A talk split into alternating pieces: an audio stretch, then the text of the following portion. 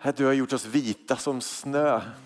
Herre, du kan ta all vår smuts, all vår synd, all vår orenhet, alla våra orena tankar, alla våra felaktiga ageranden. Du kan ta det och så kan du förlåta det. Och tack för att vi kan få komma till dig och göra det här bytet att vi tar våra misslyckanden och får ge dem till dig och du ger oss förlåtelse tillbaka. Tack för förmånen att få lära känna dig. Och Herre, vi ber att vi ska få vara en församling där det här förlåtelsens under alltid får liksom gång på gång ske. Att människor får komma hit och bli förlåtna, upprättade, få lära känna dig och förstå vem du är. Tack för att du är här just nu. Tack för att du har lovat att där två eller tre samlas i ditt namn, där vill du vara mitt ibland oss. Och tack för att det är sant.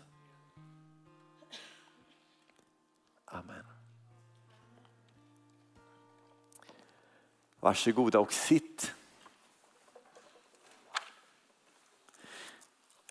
Um, jättekul att vara tillbaka. Det är över två månader sedan jag stod här och predikade sist. Och jag vet inte om jag har gjort så långt predikouppehåll eh, hela, ja, på 30 år.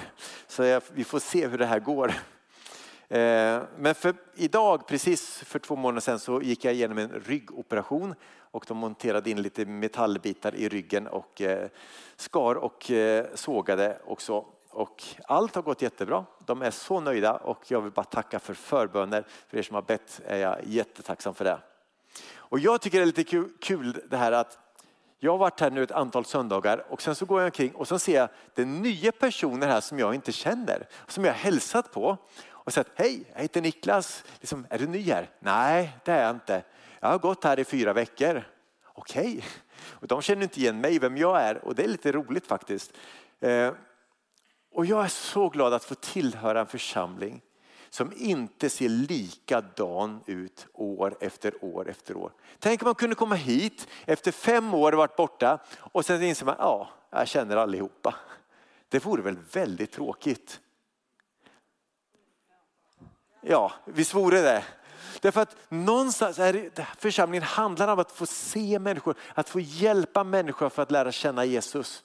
Och sen inser jag bara, jag som varit med här i som är veteran nu. Jag har varit med i åtta år i den här församlingen och jag vet att Göte, jag vet inte hur många år du har varit med och Greta, du slår väl alla rekord. Men tänk att vi som varit med länge faktiskt har en uppgift här. Det är att välkomna människor som kommer hit.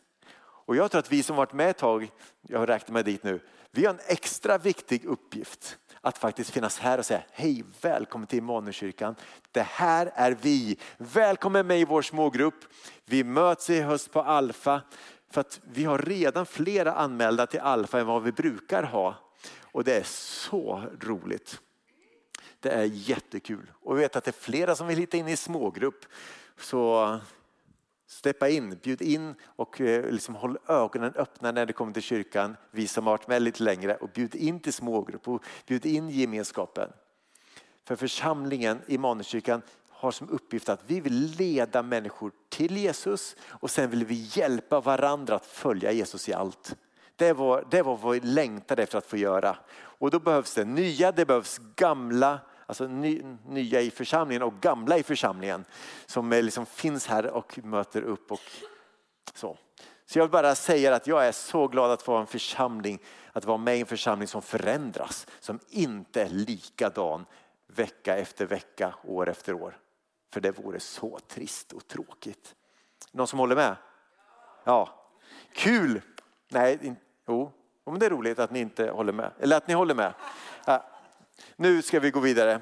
Vi, vi har som tema den här eh, sommaren och eh, jag tror det var Jonas som kläckte i tanken att vi vill ha som tema att gör plats för Jesus. Och när han sa det första gången så tänkte jag att ja, det är nog bra. Det blir bra. Jag ska snart vara sjukskriven så de får bestämma nu vad som händer och vad som sätts för teman. Men jag är så glad för när jag, när jag började tänka på att jag skulle predika så tänkte jag att men det här är så fantastiskt bra. Att göra plats för Jesus, att göra, ge rum för honom. För egentligen är det det som våra liv handlar om. Att göra plats för Jesus i våra liv. Därför att vi har en tendens att leva på våra liv och de rullar på och vi gör det ena efter det andra. Och sen helt plötsligt tänker vi, ja just det, Jesus också. Var får han plats? Ja, han får väl sätta sig i baksätet och hänga med när jag kör mitt livs bil. Istället för att tänka, att, men vad har han för plats i våra liv? Var finns honom? Därför att det finns så mycket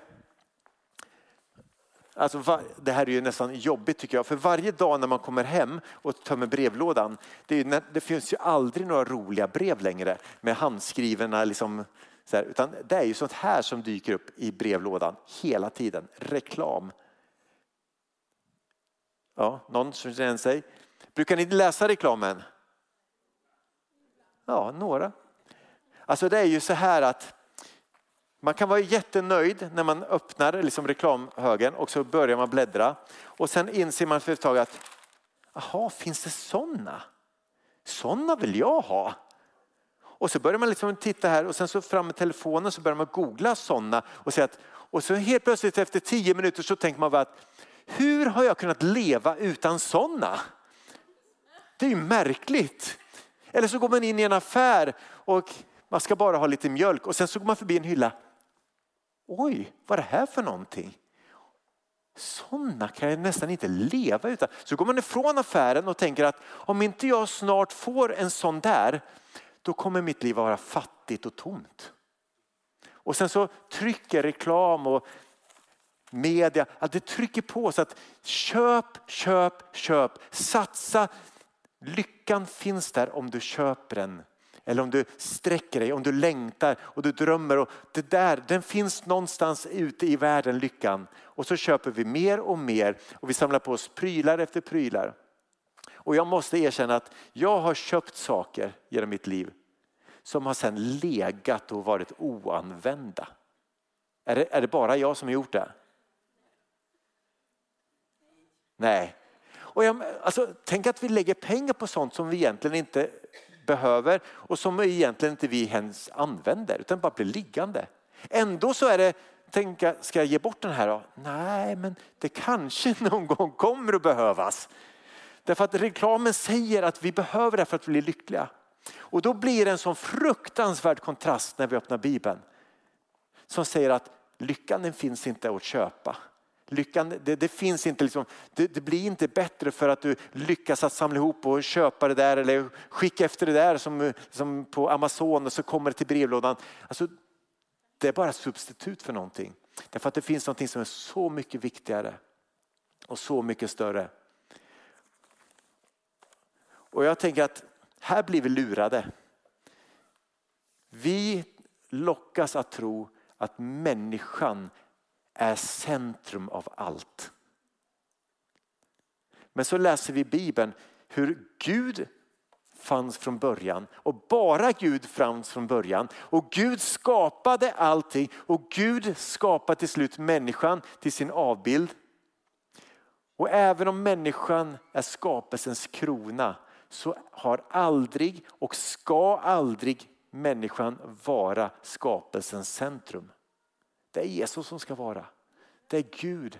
Det är han som har skapat och han har skapat oss för sina syften.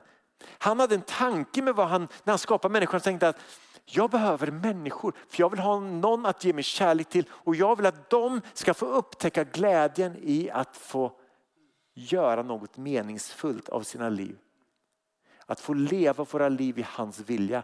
Så Gud tänkte från början ut att vad har jag för goda gärningar som dessa människor kan få göra? Och så står det i Efesierbrevet 2 så att, att han skapade oss för att göra goda gärningar. Och på grund av att vi föll bort och gick bort från Gud så har han skapat oss på nytt för att göra alla de goda gärningar som Gud från början bestämt oss till. Så Gud skapar oss, tänk där, jag behöver människor och de, jag skapar dem av ett, med ett syfte, med en funktion. Och det är bara i Gud som vi kan få leva de liv som Gud har tänkt. Reklamen, det ger ett substitut, säger att det här, det här mättar dig. Och det gör det kanske en minut, två minuter, en vecka. Men i det långa loppet så finns det ingenting som mättar oss som Jesus gör. Ingen annan är livets centrum. Ingen annan är centrum för allt vi han, som livet handlar om. Det är han som är centrum. Och det är först när vi lever våra liv med honom som centrum, när vi gör plats för Jesus, som vi kommer inse att ah, det är det här jag har skapat att leva. Jag har varit en kristen i över 40 år. Och jag inser att det har, det har gått perioder när man har jag har alltid trott på Jesus men där han inte alltid varit centrum utan han flyttas lite sen så stoppar man in lite annat i centrum också och sen tvingas man korrigera tillbaks honom. Och ibland så, jag har suttit i så många samtal genom åren där man hör någon berätta att ja, men när jag var ung då brann jag för Jesus och sen så hände någonting. Sakta men sakta så, så var inte Jesus längre i centrum utan jag satsade på, på det ena efter det andra och helt plötsligt insåg jag att ja, men jag saknar det där. Och så har de kommit tillbaks och då blir de som nyförälskade i Jesus. Och jag tror att det, här, det sker hela tiden i våra liv. Vi, vi lockas bort och så får vi medvetet välja Jesus igen. Jesus, jag vill att du ska vara centrum. Jag vill att du ska ha den första platsen i mitt liv. Jag vill göra plats för dig Jesus. För flera år sedan så, så läste jag en intervju i en tidning och eh, jag vet att det finns flera så här som har det. Och de, då stod det så här att om du fick chansen att bjuda vem du ville på middag, vem skulle du bjuda då? Och sen bilden var den här att det är, ett, det är som ett bord som är uppdukat och sen så får du välja vem du vill sätta runt det här bordet. Ehm, jag, jag minns bara en sak, det är att den här personen som blev intervjuad ville bjuda in Carola. Det är, den jag minns att det var. Sen var det några personer till, men Carola skulle få sitta på en stol i den här personens liksom, bord och få sitta och prata med. Och det där, liksom, den bilden jag hade läst fastnade. Jag har återkommit till den flera gånger och tänkte att vem skulle man vilja bjuda in till att äta middag med? Och då tänkte jag så här, visst vore det coolt att få bjuda in Martin Luther King och få sitta ner. Hur var det där när du kämpade för de svartas rätt i, liksom i Amerika? Hur var det? Eller tänk Raoul Wallenberg. Hur gick det i slutet där? Vad hände? Var det ryssarna som tog det eller vem var det? Eller hur, hur, fun, hur vad, vad hände? Och för att lyssna till hans berättelse. Eller, eller om man ska gå ännu längre tillbaka så att göra plats för Mose. Och fråga, hur var det att gå igenom eh, det här havet? Låg fiskarna och sprattlade där på, den, på, på torra marken eller hade de liksom hunnit fly undan? Eller hur, hur var det? Kom, var, bröd, var manna gott?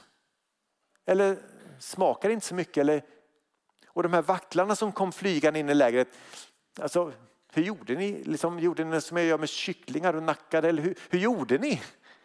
Tänk att få prata. Och så tänkte jag att tänk om man skulle kunna få bjuda in Jesus som en plats. Och då kommer frågan att vem skulle Jesus vilja att jag bjuda in mer? Vem skulle han vilja spendera en middag tillsammans med?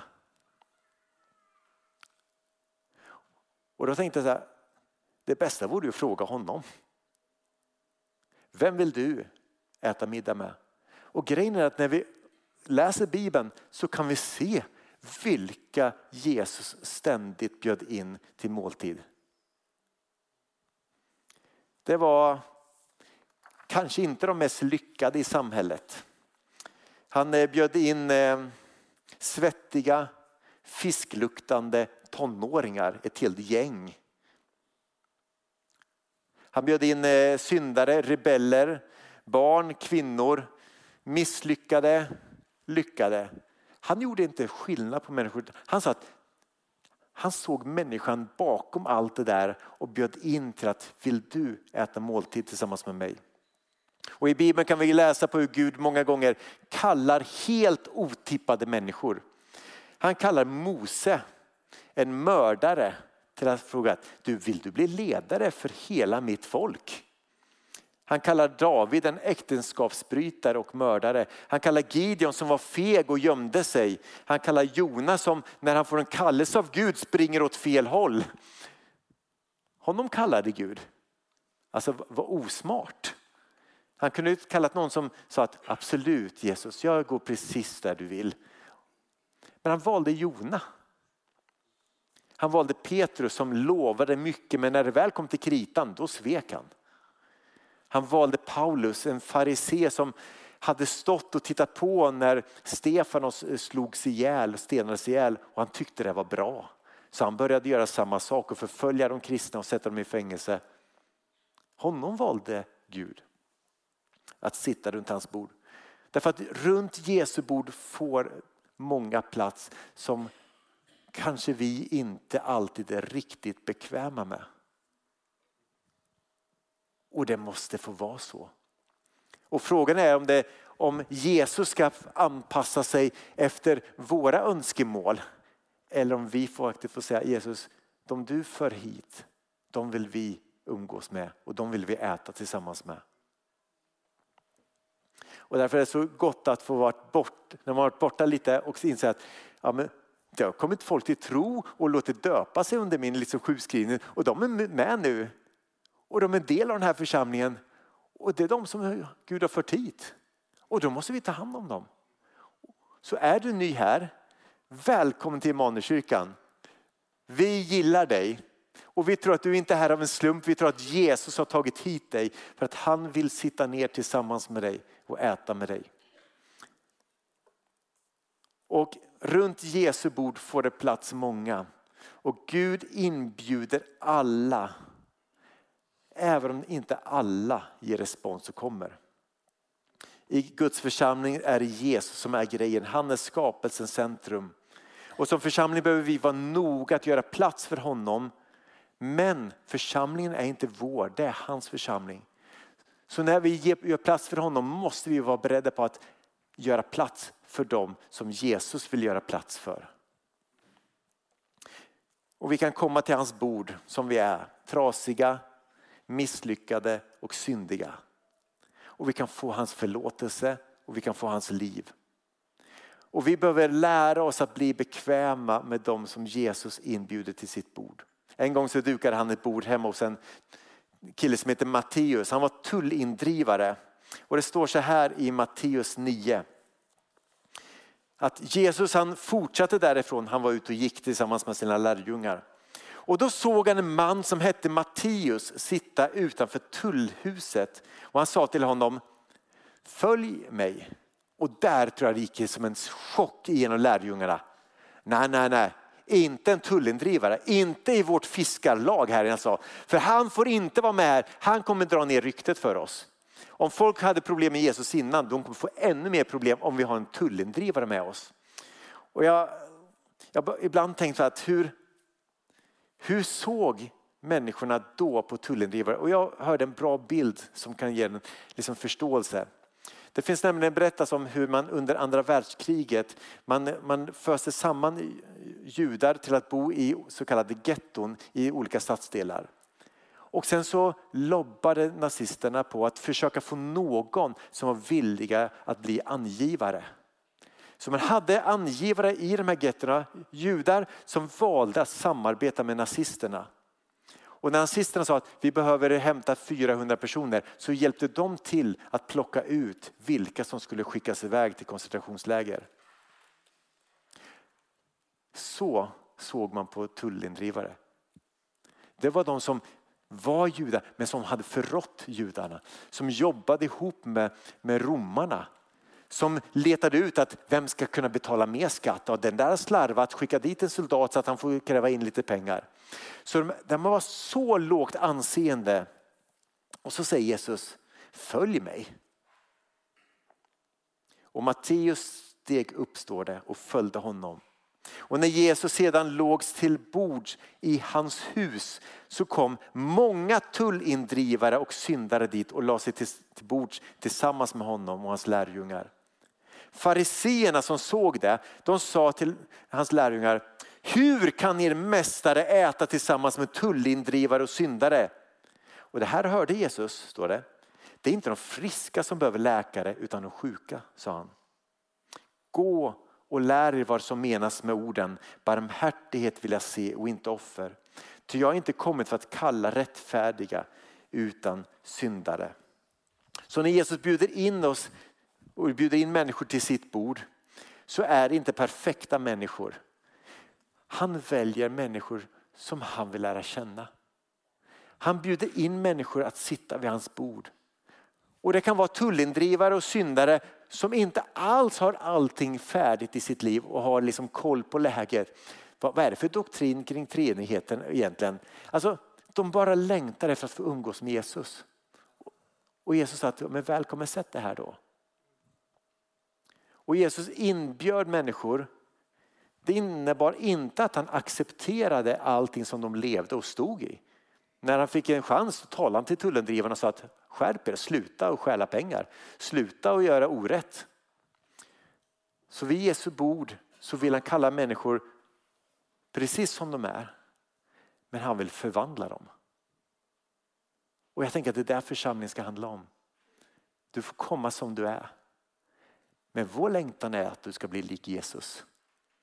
Att saker ska få ske i ditt liv som gör att om Jesus älskar mig så mycket, då vill jag förändra det här i mitt liv. Det finns en bok som heter Kom som du är som ibland har missförståtts lite av John Burke. Man tänker att amen, alla får komma som de är och så blir de accepterade precis som de är.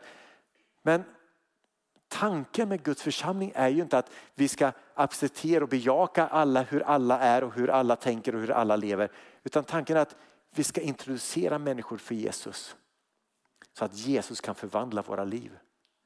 Att vi kan bli annorlunda. Att vi kan ta saker som är fel i våra liv och säga Gud hjälp mig att förändra det här. För det här vill jag inte ha.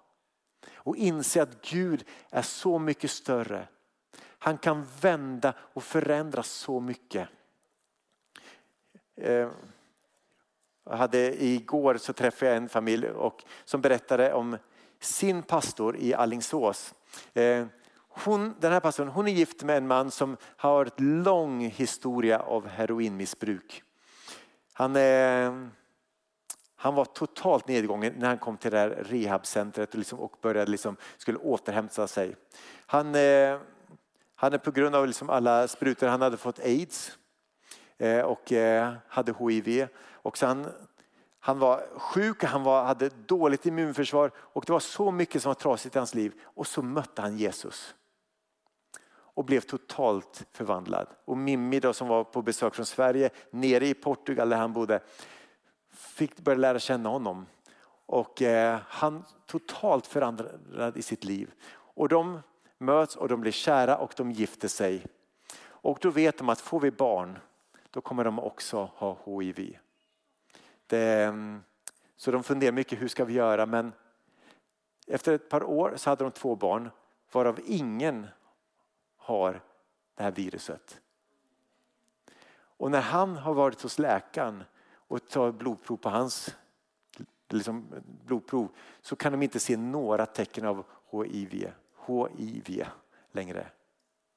Så han är helt, läkaren säger att vi vet inte vad som har hänt. Det är en sån Jesus vi tror på.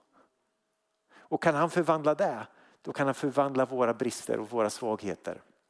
Och han vill göra det. Och Jesus han vill att Jonas, nej Kim kan inte du kroka loss en stol och ta fram?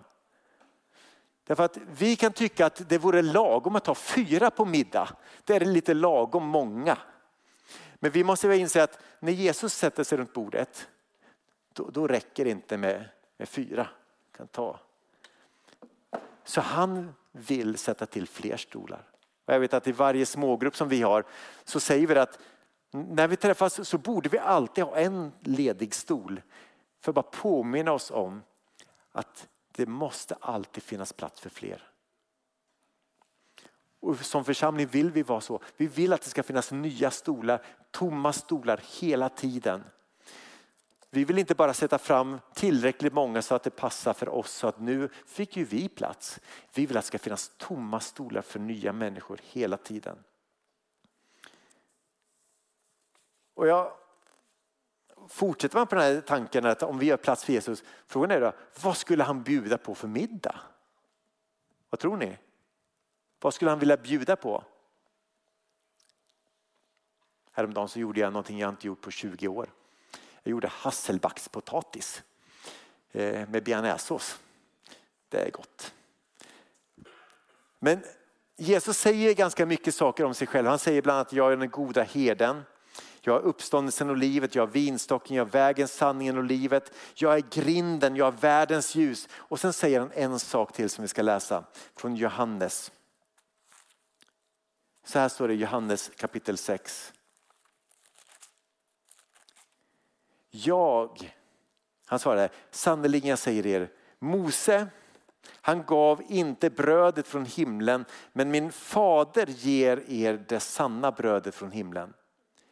Guds bröd är det bröd som kommer ner från himlen och ger världen liv. Och de bad om honom, Herre ge oss det brödet. Och Jesus svarade, jag är livets bröd. Vi lever i en tid när vi försöker undvika bröd.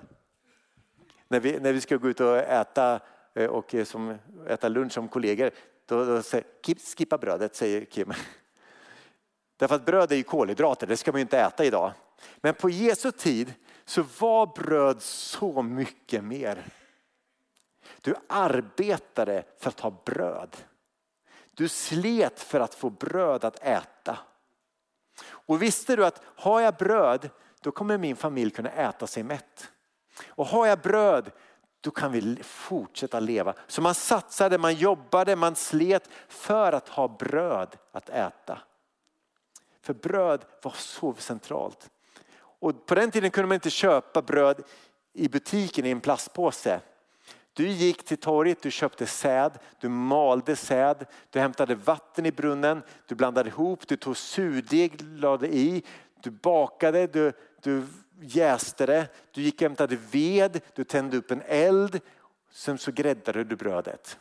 Det var ett supermycket jobb med att skaffa bröd på bordet.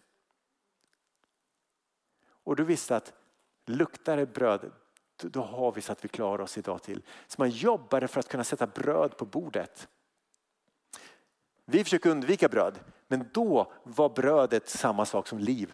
Vi är rika om vi kan ha bröd på bordet. Då har vi det bra. Så när Jesus säger att jag är livets bröd så säger han inte bara att jag är ett alternativ, du kan ha mig med till din måltid eller så kan du skippa den. Vill du inte bli tjock så skippa mig. Men på den här tiden så var det som att han sa att jag är livets. Alltså, om du vill leva så måste du ha mig. Om du vill ha det verkliga livet då måste du ha mig. För jag är livets bröd. Ät av mig och du kommer känna att jag mättar dig som ingenting annat. Och därför fortsätter han att skriva så här Johannes. Jesus säger då att den som kommer till mig ska aldrig hungra. Och den som tror på mig ska aldrig någonsin törsta. Men som jag har sagt er, ni har sett mig och tror ändå inte. Alla som Fadern ger till mig ska komma till mig och den som kommer till mig ska jag inte visa bort. Alltså om någon kommer säga att Jesus jag vill lära känna dig så säger inte Jesus tyvärr det är fullt runt mitt bord. Han säger dra fram en stor till. Jag är livets bröd och jag räcker till dig också. För jag har inte kommit ner från himlen för att göra vad jag själv vill. Alltså inte förverkliga sig själv, inte leva till sin fulla potential. Jag har kommit ner från inte för att göra det jag själv vill utan göra hans vilja som har sänt mig. Till detta är hans vilja som har sänt mig. Att jag inte ska låta någon gå förlorad av dem som han har gett mig utan låta dem uppstå på den sista dagen. Ty detta är min faders vilja att alla som ser sonen och tror på honom ska ha evigt liv. Och jag ska låta dem uppstå på den sista dagen. I den här texten finns det tre korta saker som jag ska avsluta med. Jesus är den enda som på djupet kan mätta dig. Fastnar du i reklamhögen och tror att det ska ge mitt liv mening och glädje. Lägg bort den och vänd dig till Jesus. För på djupet är det han som kan mätta ditt liv. Som inget annat kan. Ingen ny bil, inget hus, ingen ny lägenhet. Ingenting kan mätas med Jesus. För allt är skapat genom honom och till honom. Och det är bara hos Jesus som vi kan finna det verkliga livet. Det andra är att vi är likt Jesus kallade att upptäcka Guds vilja. Att få inse att vi finns inte här för att göra min vilja utan göra hans vilja som har skapat mig. Och jag finns här för att inbjuda människor till att dela gemenskapen med Jesus. Och jag är en del av en församling där vår uppgift är att inbjuda människor att få smaka av hans bröd. Att få smaka av det här brödet som han har. Och det sista då jag vill säga att Jesus han pekar på att det är inte bara här och nu i den här världen som han är livets bröd. Han talar om en evighet. Han talar om att en dag så ska han låta människor uppstå till ett nytt liv och leva i evighet i himlen tillsammans med honom. Det som sker de korta år vi lever här på jorden, det är kort. Men evigheten är lång. Och vi gör klokt i att leva våra korta år här på jorden så att de får så stor betydelse för evigheten som möjligt. Det innebär att vi behöver ta Jesus, dela ut honom till alla människor, inbjuda människor. Församlingen är kallad att leverera inbjudningskorten till den stora festen. Och det är ingen slump att Jesus gång på gång liknar himlen vid en måltid. För att han vill ha gemenskap med oss. Han vill inbjuda oss. Och som församling får vi vara beredda på att han kanske inbjuder människor som vi inte riktigt är bekväma med. Men låt det vara så. Och låt oss lita på att Jesus kan förvandla liv. Att han kan upprätta. Att han kan hela.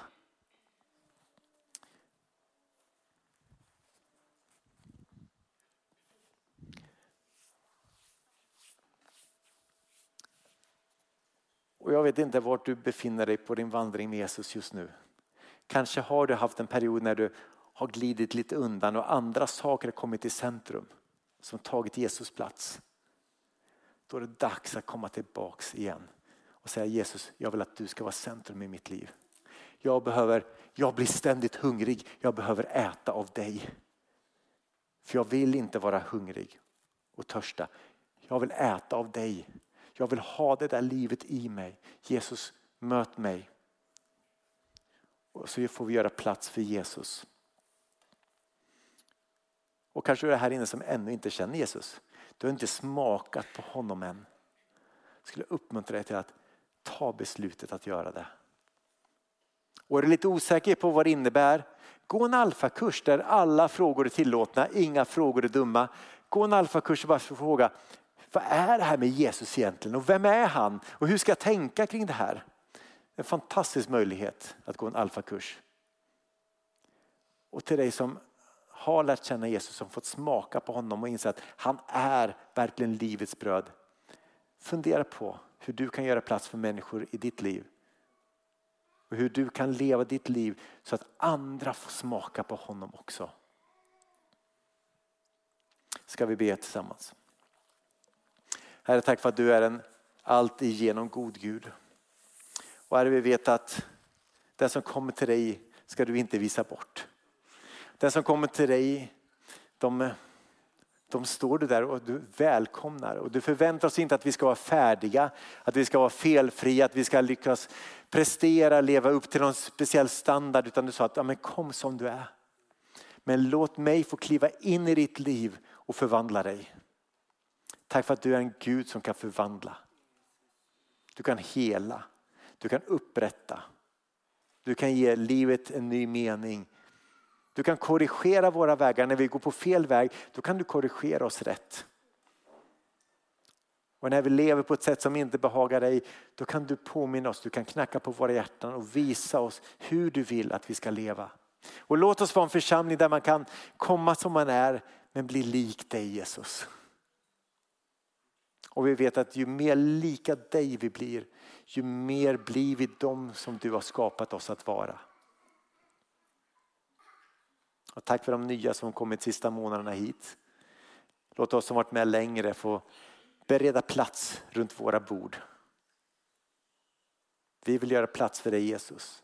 Och vi vill göra plats för dem som du vill göra plats för. Amen.